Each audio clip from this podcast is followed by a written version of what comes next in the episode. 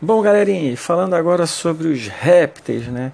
Os répteis, eles são vertebrados que vão possuir como característica principal né, a pele impermeável que vai ser cobertas por placas ou escamas e que eles não dependem da água para se reproduzir ou viver. Os ovos dos répteis possuem uma casca protetora contra a dissecação, contra o ressecamento, a perda d'água e contra impactos. Bom, entre os répteis mais conhecidos hoje, nós temos quem? Tartarugas, crocodilos, jacarés, cobras de duas cabeças, lagartos e as serpentes. Eles, no, tri, no período Triássico, foram o auge dos répteis, eles eram os mais famosos e dominavam a Terra. Quem? Os grandes dinossauros representados pelos grandes dinossauros. Né? Então, os répteis eles vão ser o primeiro grupo a ocupar efetivamente o ambiente terrestre. Né? O primeiro grupo a chegar no ambiente terrestre foram os anfíbios, mas a ocupar os répteis. Porque os anfíbios ainda dependem de água para reprodução, dependem de água para manter a pele úmida. Então, é, os répteis não. Eles vão ter uma pele muito grossa, formada por placas, uma casca protetora muito grossa, é, que vai impedir a perda de água do corpo do animal. E o seu ovo, o ovo dos répteis, ele não depende de água para reprodução. O ovo dos répteis ele possui uma casca, o ovo, de que é, vai ser muito semelhante com o das aves, né, que nós conhecemos, o ovo dos répteis, tem essa casca protetora que impede a perda de água. Né? Bom, com isso, é, a ocupação do, do ambiente terrestre de uma forma perfeita. E também posso citar que a fecundação agora, antes no anfíbio, a fecundação ela ocorre no ambiente externo. Agora a fecundação ocorre dentro do corpo do animal, dentro do corpo. Então isso também permite a, a ocupação do ambiente terrestre. E um destaque para o ovo, né?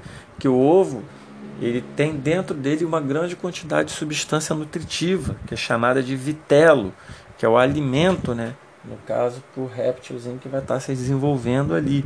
Ele é conhecido como gema, que a gente conhece como gema, é que ele vai ter as proteínas, as gorduras necessárias para aquele embrião se desenvolver completamente dentro dele. Esse é o vitelo que vai manter o filhote ali se desenvolvendo até quando ele estiver pronto.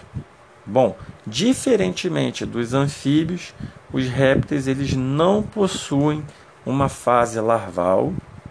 Então, do ovo já nasce um jovem que é muito parecido com adulto e eles têm respiração pulmonar.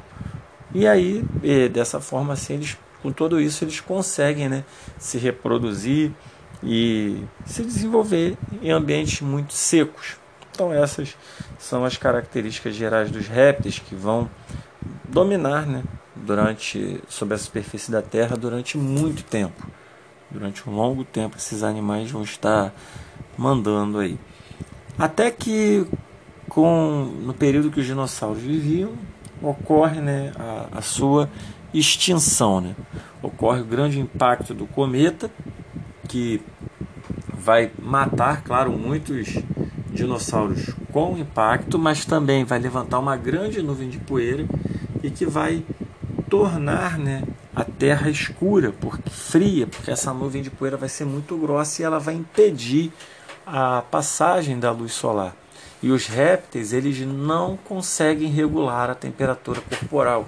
Os répteis dependem do sol para, para regular a sua temperatura, né? depende do sol para se aquecer.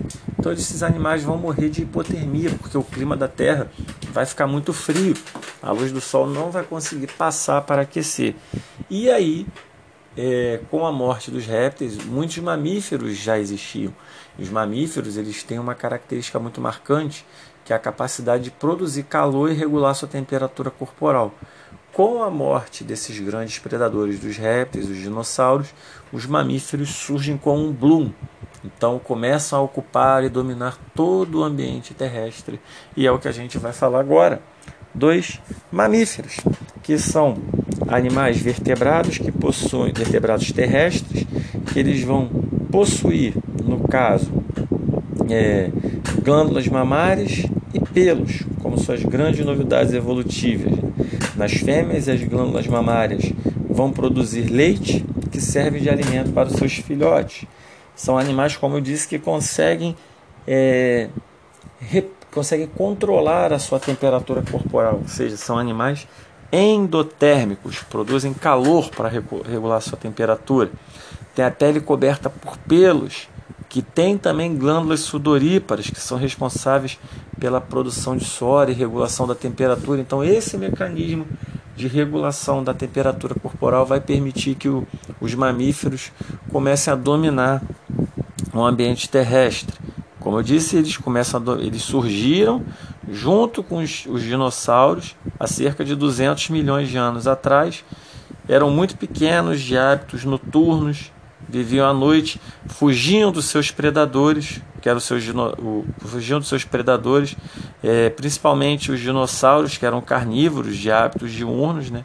Então, esses pequenos mamíferos vão estar se alimentando de quê? De insetos e de algum, há indícios que se alimentavam de alguns ovos de alguns dinossauros. Mas aí, nessa época também já existiam plantas com flores e frutos. Mas é só com a grande extinção dos dinossauros que os mamíferos vão é, dominar o ambiente terrestre. Né?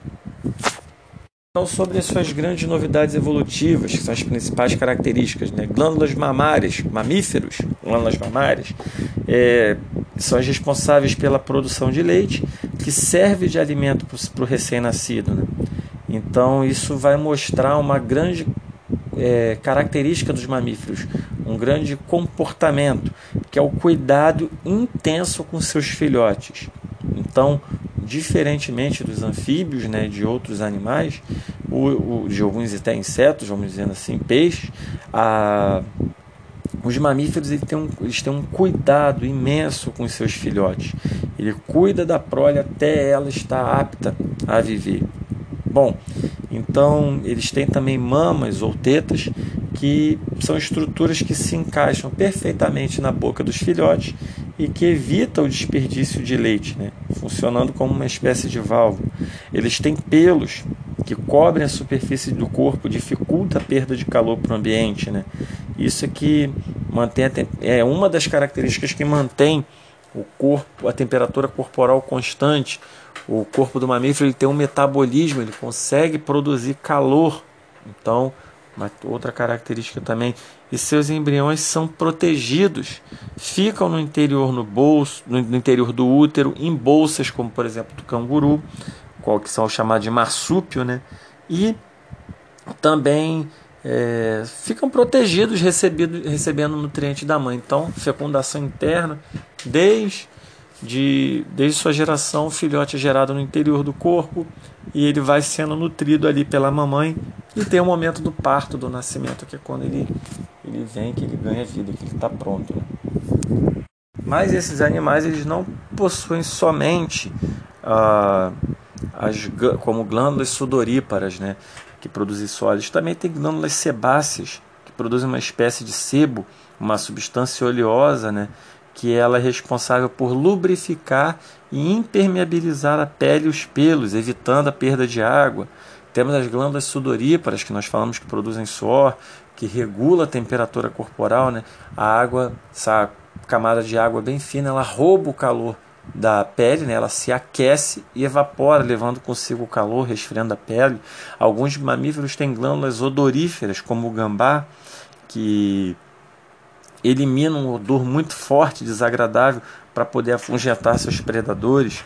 Alguns mamíferos também têm adaptações bem interessantes, que são os chifres e, e os cornos. Né?